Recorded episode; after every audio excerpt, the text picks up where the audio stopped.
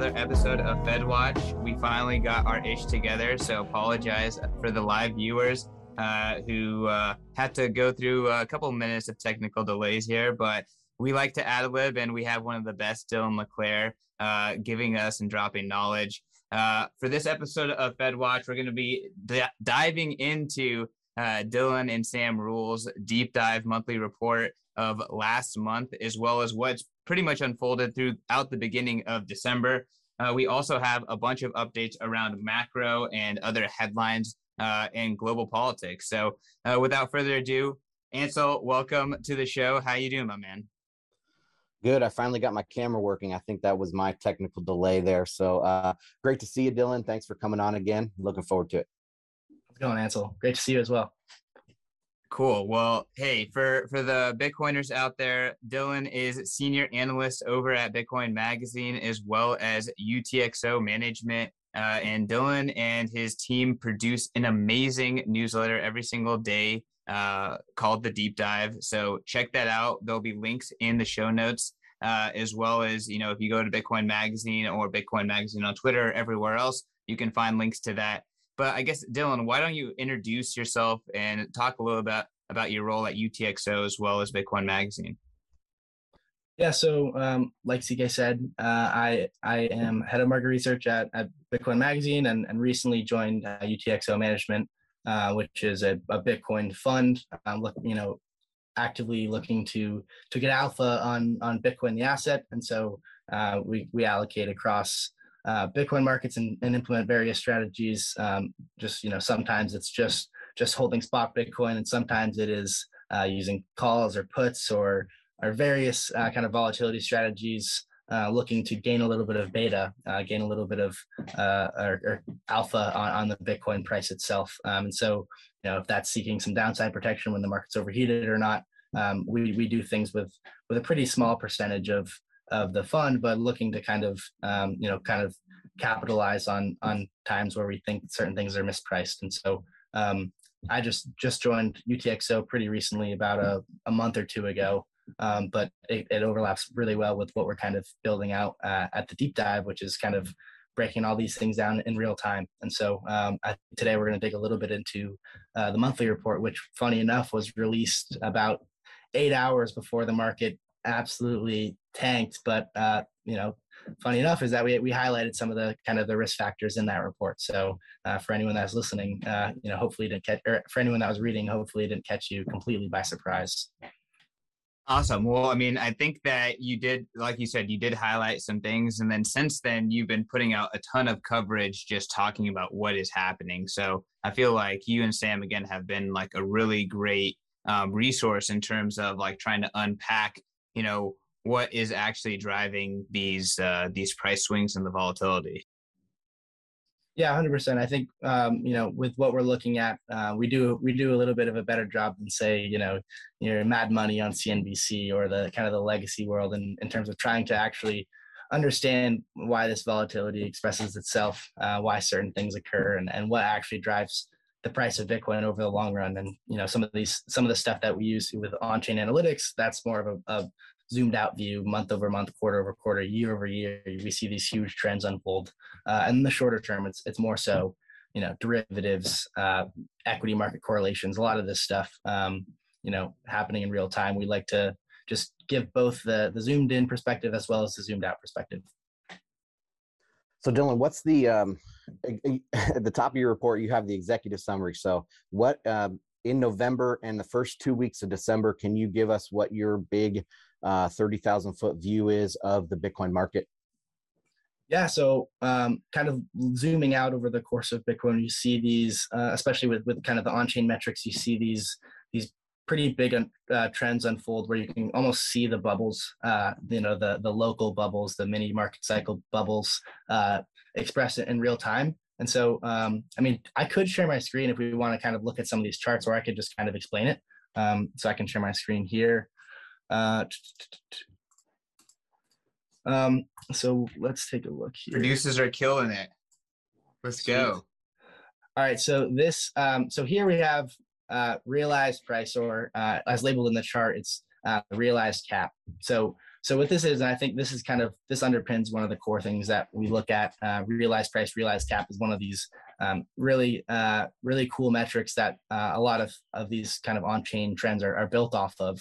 Um, but just to kind of for the average reader or the average listener to understand, um, market cap is pretty easy to understand. It's just circulating supply times price. Um, but realized cap, uh, because of the transparency of Bitcoin, we can see uh, realized cap is basically the, the, last time every Bitcoin on the network moved. Uh, what was the price of, at that moment? And we can sum it all up and we get the realized cap. And so over time, uh, you can kind of see that realized cap. It really, I mean, it never sees a significant 80% downtrend like the price of Bitcoin. It's it's far less volatile. Um, and you kind of see like the realized cap is almost a pure form of, of Bitcoin monetizing. We can see this with full transparency and, and see it kind of unfold in real time. And so this chart I laid out is color coordinated and, and the green uh, is when that realized cap, that realized price is, is appreciating significantly. It's bending up into the right in logarithmic scale.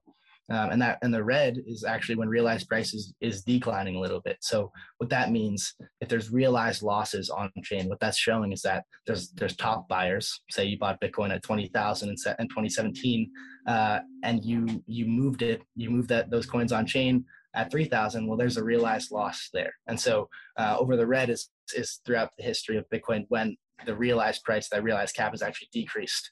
And the yellow is when there's been somewhat of a plateau or a slight uptrend, and we kind of call that accumulation or or pre-parabola. And so, um, if we want to zoom in a little bit, we can kind of see uh, a closer view of what's occurring over the last two years. So this is starting in 2020, and we see this kind of realized uh, realized price slowly consolidate and and kind of uh, prime for the parabolic bull market that we saw at the late late months of 2020 and early 2021. Um, and, and actually in March, we saw one of the few times where price actually dips below that realized price, that realized cap metric. Um, and then we saw kind of a bear market, and now we're I think we're back in that accumulation phase again.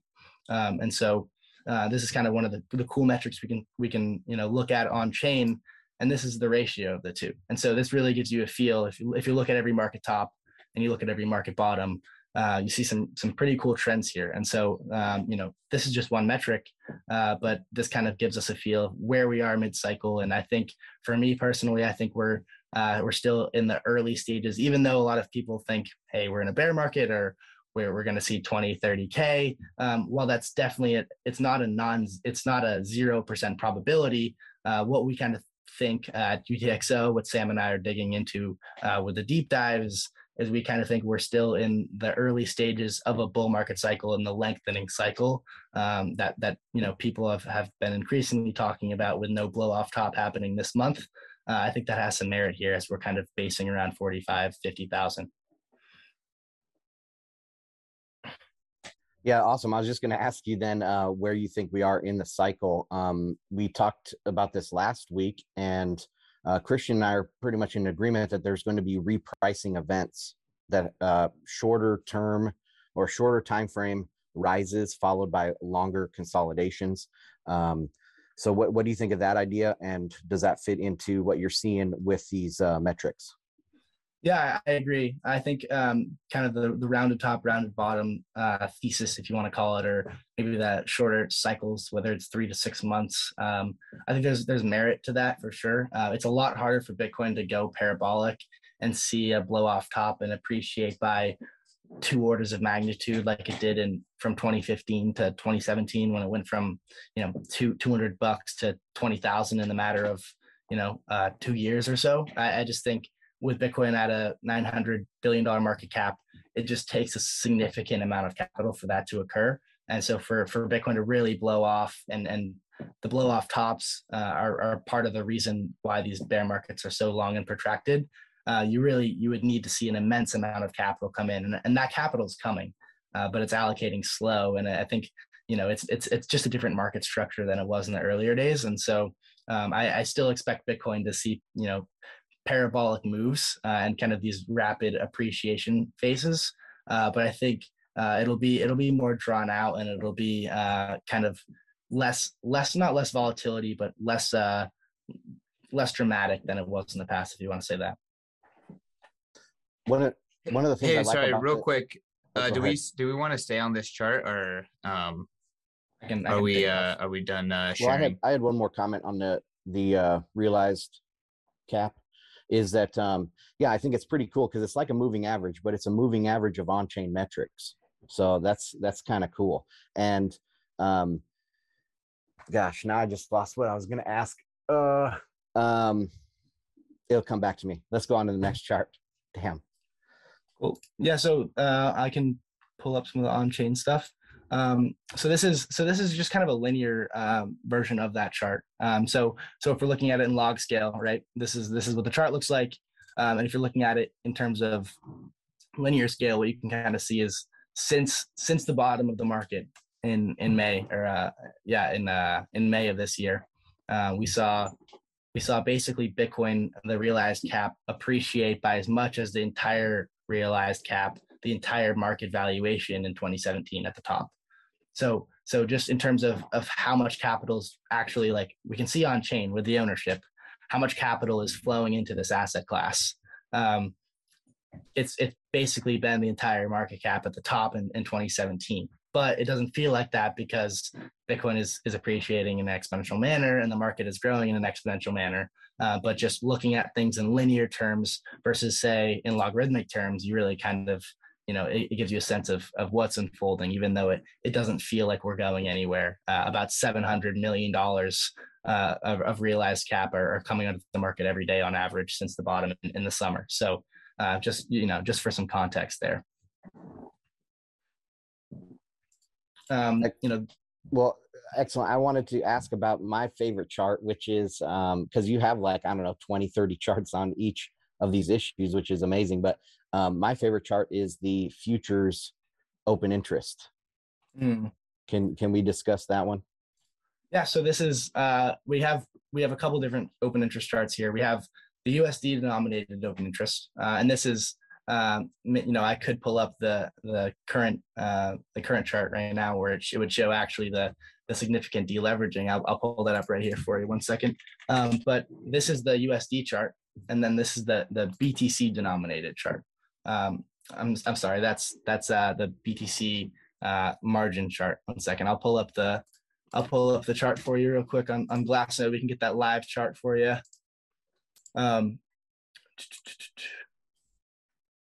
so here is, can you see this? Perfect. yes, So yeah, so here's, uh, this is the BTC denominated open interest. Uh, and then versus the USD open interest, it, it kind of tells a much different story, right? And so uh, we can kind of see if you denominate in BTC, which basically uh, keeps it, it adjusts for for price, right?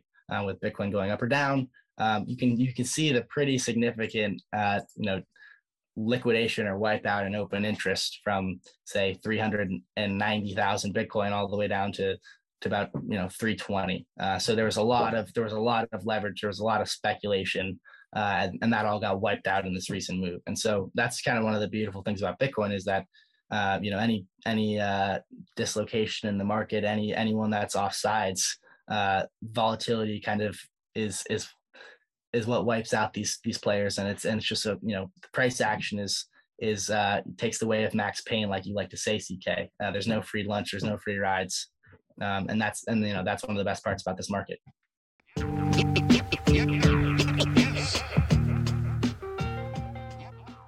Yo, what is going on, plebs? We're going to take a break from our programming to tell you about the resurrection of our print magazine, starting with the El Salvador issue. Starting this fall, Bitcoin Magazine will be available on newsstands nationwide and at retail stores such as Barnes and Noble. Don't want to get off your couch though? No problem. You can also go to store.bitcoinmagazine.com. So skip the line and get each issue shipped directly to your front door with our annual subscription. I'm talking four issues a year that contain exclusive interviews and profiles with leading Bitcoiners, actionable insights on the state of the market, breaking news and cultural trends, along with powerful photos and artwork from the best artists in the world. Subscribe today and get 21% off using code podcast at checkout. That's P O D C A S T podcast at checkout. The world of crypto can seem like the Wild West sometimes. Soaring highs, crashing lows, celebrity shills, and new coins popping up seemingly out of nowhere every day. Look, we get it because we've been there before. At Bitcoin Magazine, we aim to filter out the noise and help newcomers concentrate on the signal. That's why we focus on Bitcoin only. Learning about Bitcoin may seem intimidating at first, but we've worked hard to break things down in a simple and digestible format that anyone can understand. Bitcoin Magazine has launched a free 21 day email course that teaches you about the fundamentals of Bitcoin. You'll receive one new lesson each day that covers a brand new topic as we guide you down the Bitcoin rabbit hole with quick and easy three to five minute reads. Not only do you get the free course, but everyone who completes the quiz at the end will earn some free Bitcoin. Start learning and earning Bitcoin today. Visit b.tc forward slash 21 days to enroll.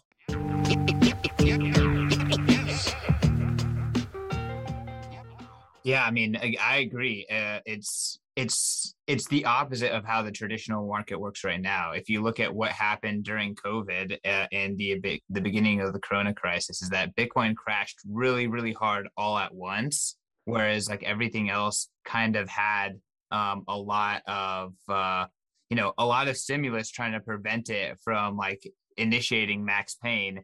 But since then, you know, Bitcoin and the crypto space in general uh, because it, it actually is a global free market has really outperformed everything else too because it it kind of like it dumped all of its baggage so that way it was lighter. Um, and i think that that's one of the best things about bitcoin and why it will continue to outperform. Yes it may have some painful downturns but it's because it, it's free market dynamics it will also have a lot more uh, dramatic upturns as well Exactly. I mean, so this chart right here is is the is the perpetual fund uh, the, the futures perpetual funding rate, right? So uh, perpetual swaps, the uh, the futures uh, is not something that's that's very well understood if if you're not kind of immersed in the Bitcoin or the crypto space. But uh, what the, a perpetual futures contract is, it's just a futures contract that never expires and just rolls over.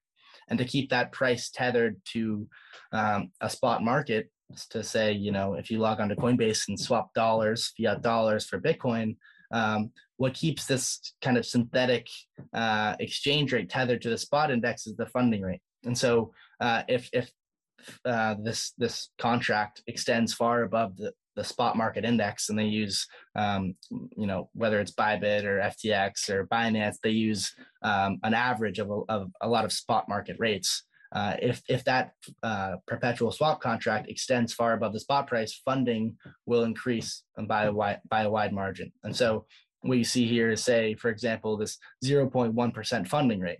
Um, that's paid every eight hours, uh, and and these traders pay that uh, up as a part of their notional position size. And so if you're paying zero point, if you're paying 10 basis points, you know 0.1% of your notional position size to stay long, you're paying that to shorts. And so uh, it, cre- it creates this economic incentive to keep this this price tethered uh, to the spot index. And so, for example, like why why is there such a huge wick after after that March cascade? Well, essentially, you had a bunch of traders that were betting on the price of going up. The, the halving was coming soon, uh, and there was just you know some overall bullish sentiment.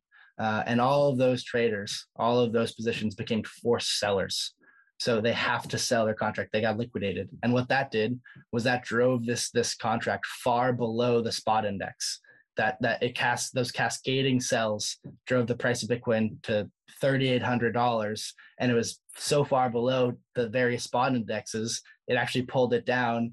And, and, and it paid this, this red, these red candles mean that you were paid to go long Bitcoin. You were paid every single eight hours to enter a long contract. And so this is just again like you were referring to say ck uh, it's just you know there's a it's completely free market and any sort of dislocations whether it's on the long side or the short side get resolved. Um, and you know there, there is no free lunch here. That this essentially you can think of these rates as almost the cost of capital right? If you're thinking of it in, in usd returns there is there is a yield. Uh, there's a yield that you can get by by being market neutral. There's a yield that you can get for for foregoing your future bitcoin. And and so uh, seeing this kind of develop and unfold in real time is really interesting. Yeah, and a lot of uh, analysts say that you know the next leg up can't happen until the funding rate's negative, right? Then uh, that'll tell you that the most pain will occur to the bears if the if the um, rate is negative.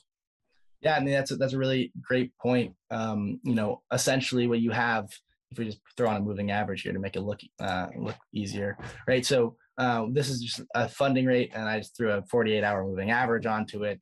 Um, and so, right, what you saw at the bottom in July was there was really, really just bearish price action. The charts didn't look great at all. Uh, and there was a lot of people that were very, very confident that 30K would break.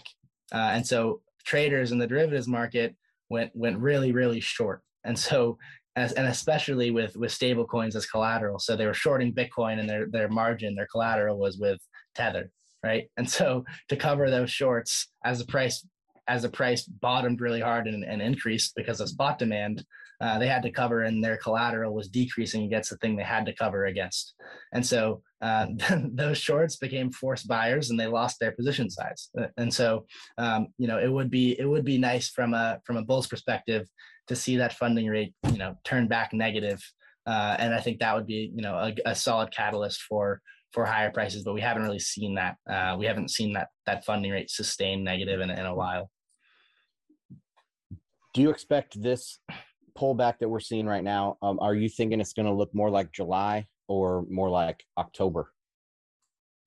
Yeah, that's it's pretty interesting. I think uh, we're just we're just kind of honestly for the time being we're going to see some consolidation here. Um, whether that range is is forty thousand to fifty thousand or ranging from here to, to previous all time highs.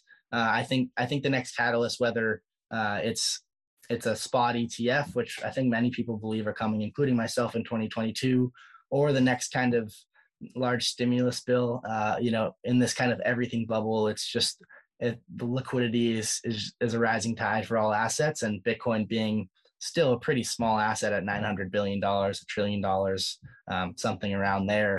Um, you know, it would be it would be a significant boon for Bitcoin to see to see another sort of liquidity crunch and then you know following that some stimulus and so uh, i suspect kind of right now uh, in the in the market we're just seeing incumbents in the bitcoin space and the crypto space they're just chopping each other to death. Uh, they're just you know tra- bears and bulls. There's there's just there's new capital coming in but it's not it's not a significant amount to really drive this to a multi-trillion dollar asset class. And so uh, you know we're just kind of seeing that just resolved with a lot of choppiness and and muted volatility. So what if the next macro kind of event, whether that comes out of China and there's some contagion or a European debt crisis of some sort, um, and that comes before this next new catalyst, whether it's an ETF or a stimmy new stimmy program, um, what's going to happen to Bitcoin in the meantime? So you're just saying it's going to be you're you're thinking sideways and maybe slightly leaning downward until we get a new catalyst.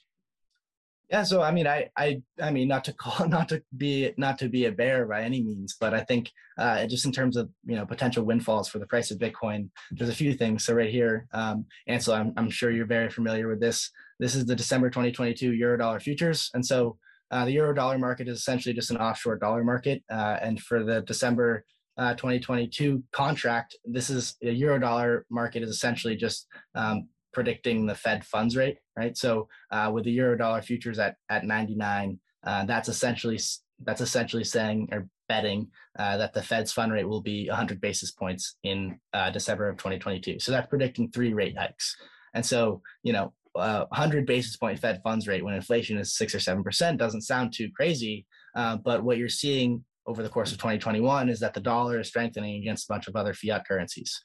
And so um, you know, financial crises, uh, you know, financial tightening. Uh, this happens when the dollar is is strengthening relative to this basket, and what what happens is foreigners have to become uh, sellers of dollar denominated assets to cover dollar denominated liabilities. And so, um, you know, this isn't this isn't the do all end all for, for the Bitcoin price, as Bitcoin is kind of uh, you know, as this chart shows, it's it's undergoing its own monetization process, regardless of of of what the dollar does. But over the short term, right? Say, for example, during COVID, we see we see there can be some significant volatility that expresses itself in the Bitcoin market. And so these are just some things, whether whether it's you know the Fed hiking rates three times or tapering off their asset purchases. Um, this is some things that you know give us cause for pause and say that you know over the over the short to medium term, it'll be very hard for Bitcoin to go parabolic in the sense that a lot of people thought it would uh, in December, you know, the, the, year and a half after the halving, like it like it has traditionally, because it is just much more of a macro asset. It's just a much larger asset class, and to to really see this this asset go parabolic, you need tens of billions, hundreds of billions of dollars of inflows. Well, eventually, we want this asset to become a safe haven, right? So uh, traditionally, Bitcoin is well, not traditionally. Over the last couple years, Bitcoin has been seen as a risk-on asset, like uh, supposed to correlate to uh, the S&P 500 versus um, bonds or something. But uh, eventually, we want it to be a safe haven asset. Do you see that happening anytime in the next year or two, or how long is that process in your mind? Yeah, so that's that's a great question. I think um, you know Bitcoin is kind of navigating this uh, this path of being a risk-on asset in the eyes of people that are that are trying to you know trade and speculate in the everything bubble, right? With yields everywhere, the cost of capital everywhere is is essentially zero, right? So um, Bitcoin as as this new monetary asset, uh, there is lots of specul- speculation that occurs in these markets, and and more more specifically in, in crypto markets in general, right? Um, and you know, even though a lot of a lot of say hardcore Bitcoiners don't care or or don't want to care about say some something happening in with altcoins uh, what you see is a lot of this, speculation and, and other sorts of things actually affect the bitcoin price as well right? If if alts are all over levered um, you can see that expressed in the bitcoin exchange rate. And so uh, right now bitcoin it's just a function of everything bubble liquidity but increasingly uh, you know kind of the barbell of perpetual inflation or deflation um, that everybody's trying to navigate i think what you see is that Bitcoin is a safe haven and the, the narrative is it's an inflation hedge, but increasingly uh, as the everything bubble becomes more and more kind of engorged and and at a point of no return, I think it'll be a safe haven against the deflationary side of things, where the exchange rate might get hit, but Bitcoin will maintain your purchasing power, as well as you know it's a it's a way for you to have your own property rights that is is not at you know the whims of any counterparty risk, and so uh, you know, it's going to be very tough for Bitcoin to outperform, uh, you know, BTC USD to pump if the dollar, the denominator in that equation is pumping.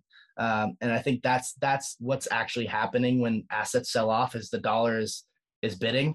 Um, and so, you know, to see Bitcoin outperform in that scenario, I think it's a little too early for that. Uh, but increasingly, it's becoming adopted regardless of of you know like liquidity or anything else by people all over the world. And so that's occurring under the surface but you know in the meantime it's still at the whims of of liquidity and and the kind of the credit bubble. Awesome. So uh dylan thanks so much for sharing all of this. And i feel like uh, I, for the most part, really agree with uh, the long-term vision and and you know kind of how Bitcoin plays in as a safe haven uh, on this show, we've described kind of what's happening in the world right now. It's not inflation, not deflation, but it's a monetary hurricane. You know, it's just like honestly utter chaos because the system is that out of whack, and the people who are like supposedly controlling it really they don't they don't have very fine-tuned dials on the economy. It's a, it's a much more rudimentary way of kind of you know manipulating and impacting uh, how the system works and in my opinion, it just creates chaos. And what Bitcoin is, is just signal within that chaos. It takes entropy and it turns it into 10 minute blocks. And it's, it's just pure order. Uh, so I think I can't imagine something being a better store of value than that in the long run. Uh, but between now and then, potentially we could, you know, I, I know, you know, a lot of people think that Bitcoin is going to get less volatile in the immediate term. I had a really interesting spaces conversation last week with Luke Mikic, uh, talking about how you know if we are going to have this S curve, it's going to get a lot more volatile when uh, when people you know have this panic of realizing that they don't have enough Bitcoin and and uh, value needs to flow into the protocol. Um, so that is something that it's difficult for for humans to even think about what that kind of parabolic uh, increase is going to look like and you know bitcoin might be a, a multi-trillion dollar asset before that even happens. So uh, it could be a very different beast. Ansel, I know that you had a bunch of uh, macro headlines, especially regarding uh, Japan repo that you wanted to hit on. Uh, maybe you can hit on some of this news and Dylan can react and then we can close this one out. Awesome. Yeah. So on FedWatch, we like to go around the world and look at the major central banks and what they're doing, not just concentrating on the Fed. And um, overnight, it looks like yesterday, actually, uh, Japan did an emergency liquidity injection uh, through the repo market. So I'll just read this out here from Zero Hedge. A sudden panicky surge in Japanese repo rates prompted the Bank of Japan to unleash a rarely used tool in an attempt to tamp down any liquidity crisis before it accelerates.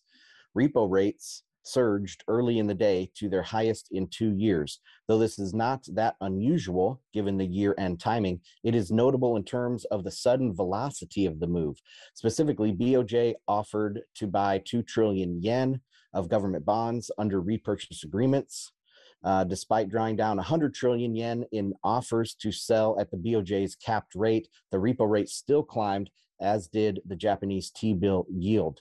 Uh, as Bloomberg reports, this is the first time since 2006 that the authorities have conducted a repo operation to buy bonds that start on the same day as the announcement.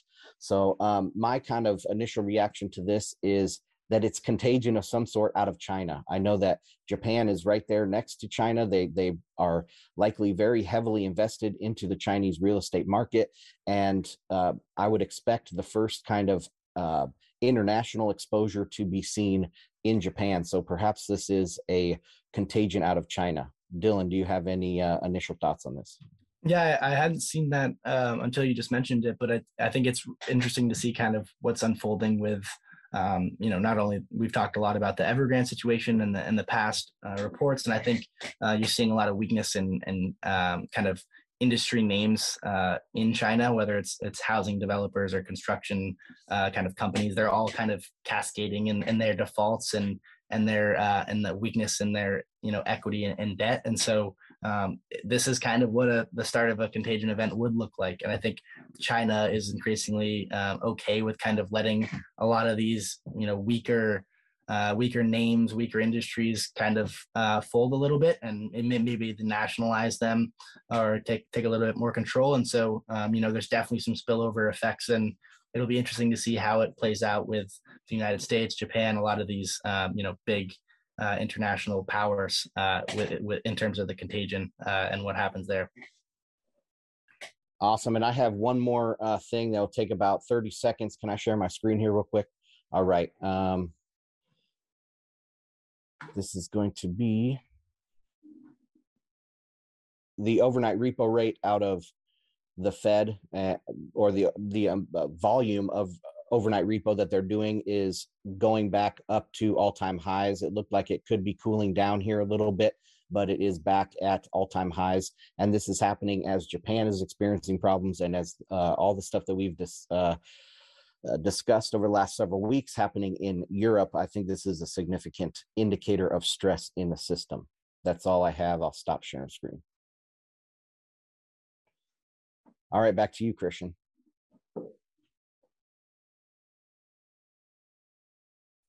Yeah, I mean, y'all, uh, I think this is really great information. Um, and ultimately, you know, the most important thing is one, Bitcoin is a macro asset that's playing out across the globe. So you know, while you know the world is currently on the dollar system and everyone really does focus on what's happening with the Fed and and what Jerome Powell is saying, uh, there's a lot more going on as well.